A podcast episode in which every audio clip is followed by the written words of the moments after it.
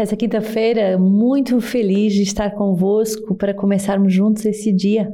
E hoje também, como no início de cada mês, é o dia da palavra do fundador. Então, se você já tem o compêndio uh, Sementes do Verbo, se você já, já conhece esse material, sabe que no início de cada mês temos um ensino e que justamente na primeira quinta-feira do mês o nosso fundador eh, nos dá esse conteúdo formativo. Então hoje à noite não perca a palavra do fundador que vai nos falar sobre a doutrina social da igreja, como a doutrina social da igreja nos torna responsáveis, capazes de dar a vida livremente.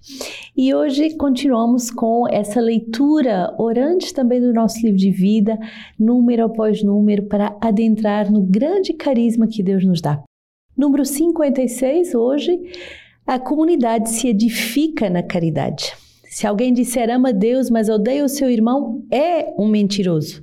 Na liturgia, a comunidade é convocada pelo Senhor e reunida em seu nome. Ele mesmo é quem edifica na caridade. A liturgia é o lugar do diálogo de amor entre o Senhor e a comunidade e vice-versa. Precisamos viver no, no, temor e no respeito esse tempo de recolhimento, de comércio de amizade com Deus.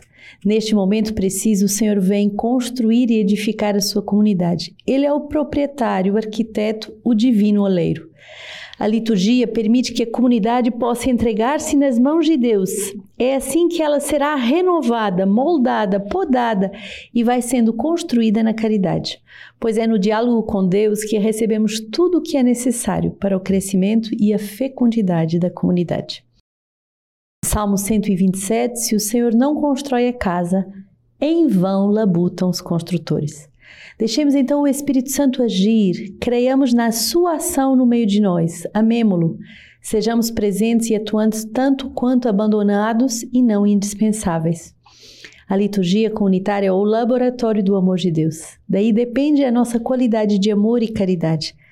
No nosso estado de vida vocacional, nossa missão, trabalho apostólico e nos nossos serviços, aprendemos a amar os nossos irmãos, ao vê-los amar e celebrar o Senhor na oração comunitária.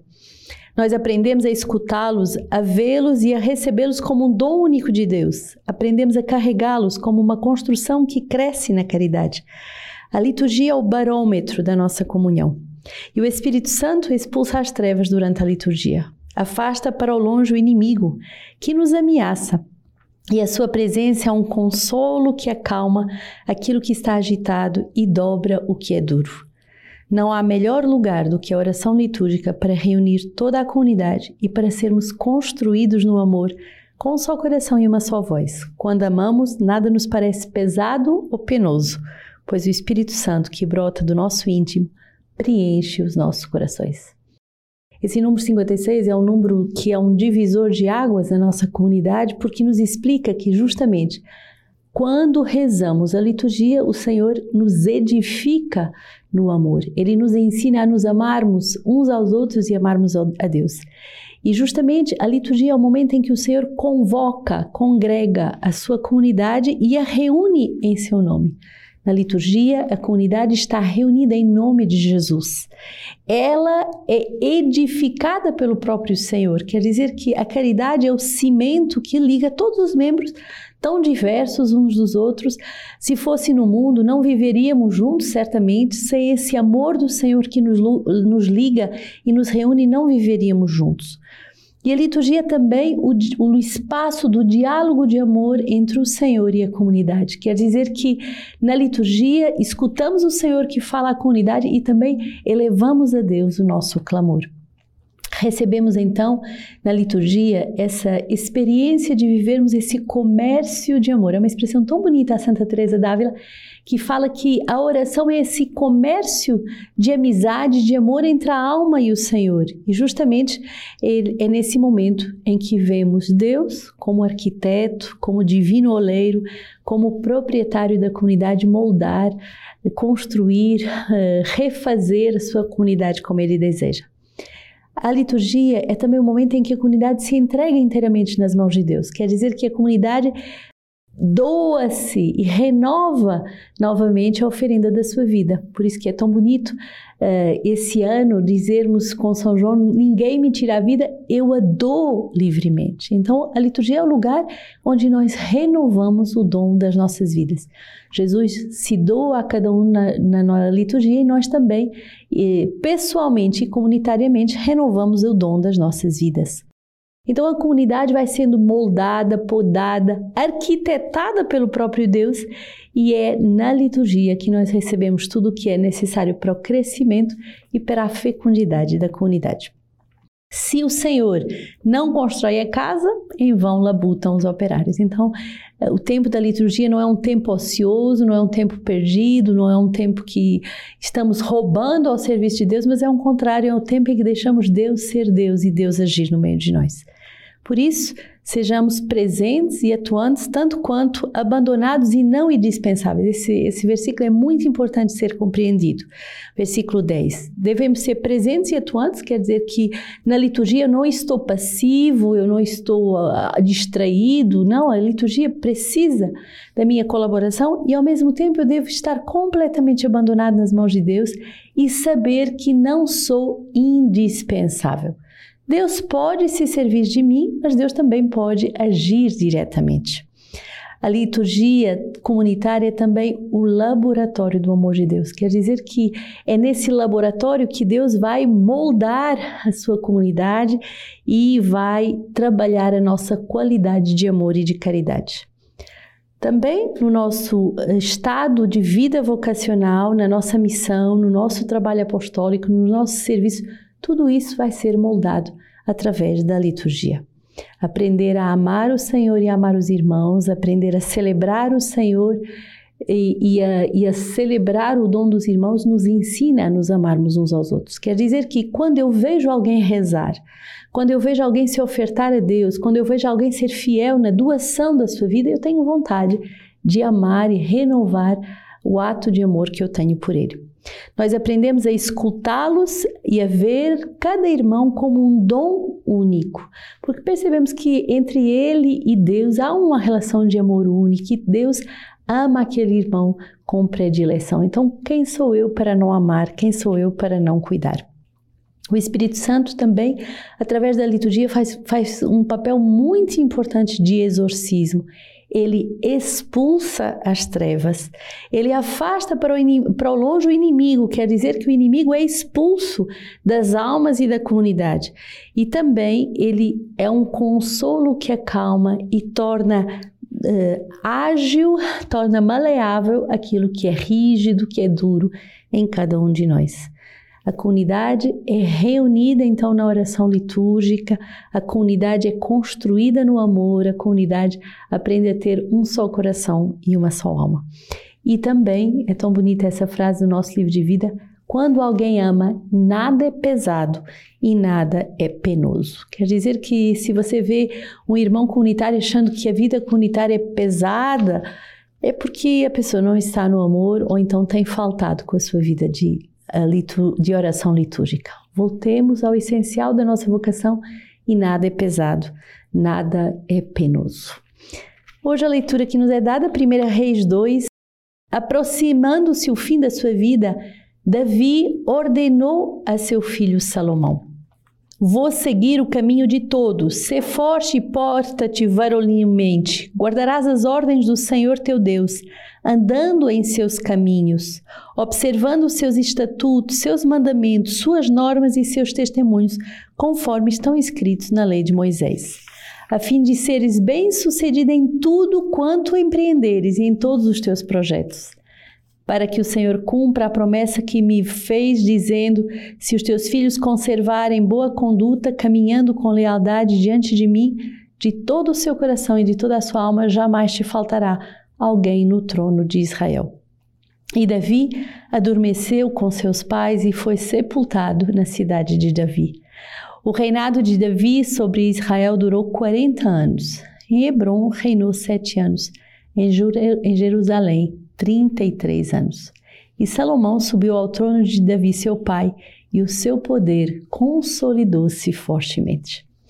Que bonito essa sucessão uh, do rei Davi que prepara agora o seu filho para governar e lhe dá esse caminho, esse, esse caminho uh, de se tornar fiel, ser forte e porta-te varonilmente, quer dizer, porta-te de forma corajosa, ser homem, guardarás as ordens do Senhor, andando os seus caminhos, observando os seus estatutos, mandamentos e suas normas conforme os escritos da lei de Moisés, e assim serás bem-sucedido em tudo. Quer dizer que nosso rei Davi, depois de ter tido uma vida com um coração bom, mas ao mesmo tempo com erros, com pecados, ele vai dar essa ordem ao seu filho de cumprir fielmente a palavra de Deus. E se ele cumprir fielmente, ele será bem-sucedido em tudo. E tão bonito que depois da morte, de Davi, vamos ver uh, Salomão tomar o poder e esse seu poder ser se consolidar fortemente. Uma pessoa que vive a palavra de Deus vê a sua vida se consolidar fortemente e a sua autoridade ser confirmada.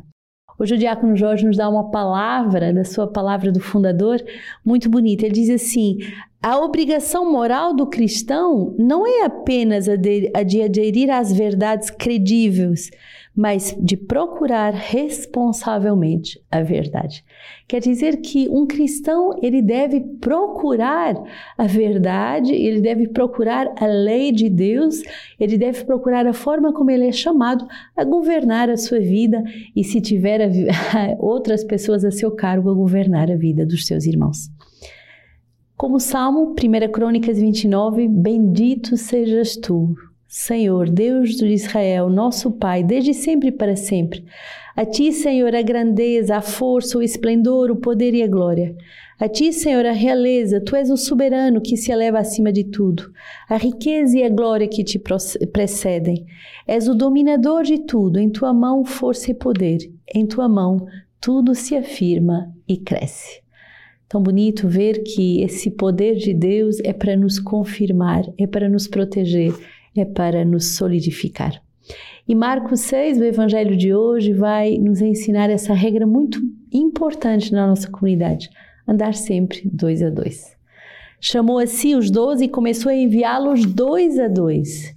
Deu-lhes autoridade sobre os espíritos impuros e recomendou-lhes que nada levasse para o caminho, a não ser um cajado apenas nem pão, nem alfoge, nem dinheiro no cinto, mas que andassem calçados com sandálias e, e não levassem duas túnicas. E dizia-lhes: Onde quer que entreis na casa, nela permanecei até os retirardes do lugar. E se algum lugar não vos receber, nem vos quiser ouvir, ao partir de lá, sacudi o pó debaixo dos vossos pés, em testemunho contra eles. Partindo, eles pregavam com que todos se arrependessem e expulsavam demônios e curavam muitos enfermos, ungindo-os com óleo. É bonito ver essa palavra de autoridade. O Senhor envia os seus apóstolos dois a dois. E é tão, é, essa regra do Evangelho é tão importante porque dois a dois obriga a presença do Senhor no meio deles. Quer dizer que quando o demônio quer atacar uma alma, ele a isola. Dois a dois o Senhor se faz presente. E quando ele está presente, então, há o poder de expulsar o demônio, há o poder de confirmar os outros na fé, há o poder de dar a paz, há o poder de ungir e de curar. O Senhor expulsava com a sua presença e através da presença dos apóstolos, os demônios, curava muitos enfermos e ungia-os com óleo. Bonito esse sacramental, o óleo que confere essa unção que cura, o óleo dos doentes, o óleo eh, que vem para ungir e trazer a presença do Espírito Santo. Hoje celebramos São Brás, um santo conhecido porque ele cuida uh, da garganta. E nesse tempo em que tantas pessoas têm ainda Covid, nessa última versão, e que têm justamente dor de garganta, vamos rezar São Brás para que eles sejam protegidos. Nasceu na Armênia, passou a sua juventude dedicando-se aos estudos de medicina. E depois, ao tornar-se bispo, consagrou-se não só a cuidar do corpo, mas a cuidar também da alma. Muitos milagres foram uh, reportados a São Brás e por isso ele decidiu fugir para uh, das violências, se refugiar numa caverna e viver na oração e na uh, solidão, guiando a sua igreja, apesar da distância, com mensagens secretas. Isso num período em que havia muitas perseguições. No entanto, ele foi encontrado e preso pelos guardas do governador agrícola e levado a julgamento. Ao longo do caminho, encontrou uma mãe desesperada com seu filhinho nos braços, que estava sendo sufocado por um espinho uh, de uma espinha de peixe cravado na sua garganta. E por isso abençoou essa criança e a criança foi curada milagrosamente. E por isso não foi suficiente para poupá-lo do martírio após torturas atrozes. Então, eh, não conseguiram mudar o espírito de São Brás e ele foi uh, morto e os seus restos mortais foram transferidos para Roma. Hoje continuam essa procissão uh, de verdade com as suas relíquias e há uma grande devoção a São Brás. São Brás que é um dos santos cuja fama uh, chegou em todas as partes do mundo e esse milagre da garganta é recordado justamente nesse dia 3 de fevereiro. Então, peçamos a cura da, de todas as dores, peçamos a cura de todas as doenças, peçamos que esta pandemia possa ser vencida também pela oração uh, dos santos. E Santo Agostinho, nesse dia, tem uma, uma leitura patrística muito bonita. Ele diz assim: o próprio Senhor, depois, de, depois da ressurreição, perguntou: Pedro, tu me amas? E ele respondeu: Sim, Senhor, tu sabes que eu te amo. Por três vezes o Senhor fez a mesma pergunta e por três vezes Pedro deu idêntica resposta. Em todas as três vezes o Senhor acrescentou: Apacenta as minhas ovelhas. Como podes mostrar que me amas, a não ser apacentando as minhas ovelhas? O que me podes dar com teu amor se recebes tudo de mim? Portanto, se me amas, Eis o que tens de fazer: apacenta minhas ovelhas. Uma vez, duas vezes, três vezes, tu me amas? Eu amo. Então apacenta as minhas ovelhas. Três vezes o negara por medo. Então, agora, o Senhor lhe anunciou: Quando eras jovem, tu te cingias e ias para onde querias. Quando fores mais velho, estenderás as mãos e um outro te cingirá e te levará para onde não queres ir. Jesus disse isso significando com que morte Pedro iria glorificar a Deus. Anunciou-lhes a cruz, predisse-lhes a paixão. E por isso o Senhor lhe disse: Apacenta as minhas ovelhas. Sacrifica-te por mim através das minhas ovelhas. É isso, o ser pastor, é isso, poder governar, é se sacrificar para o bem das ovelhas. E hoje quero também dar graças porque nesse dia de ontem, para além do dom da vida consagrada que foi celebrado com, em toda a igreja e, e as nossas irmãs em Roma com o Santo Padre, na missa com ele, na audiência com ele, tão bonito podermos estar tão perto do Santo Padre, mas também foi a missa de envio dos nossos companheiros da casa Monte Tabor em Belém. Então, Dom Alberto que fez esse envio bonito também é o dia em que nós começamos uma nova presença missionária na Casa Episcopal. Irmã Terezinha, mais duas irmãs, estão agora a serviço da Casa Episcopal com Dom Alberto, através também de todos os serviços de acolhimento e também de missão, através desse nova presença missionária em Belém. Então, a terceira presença missionária nessa região e é com muita alegria que queremos servir a igreja e servir a Cristo, servindo a igreja.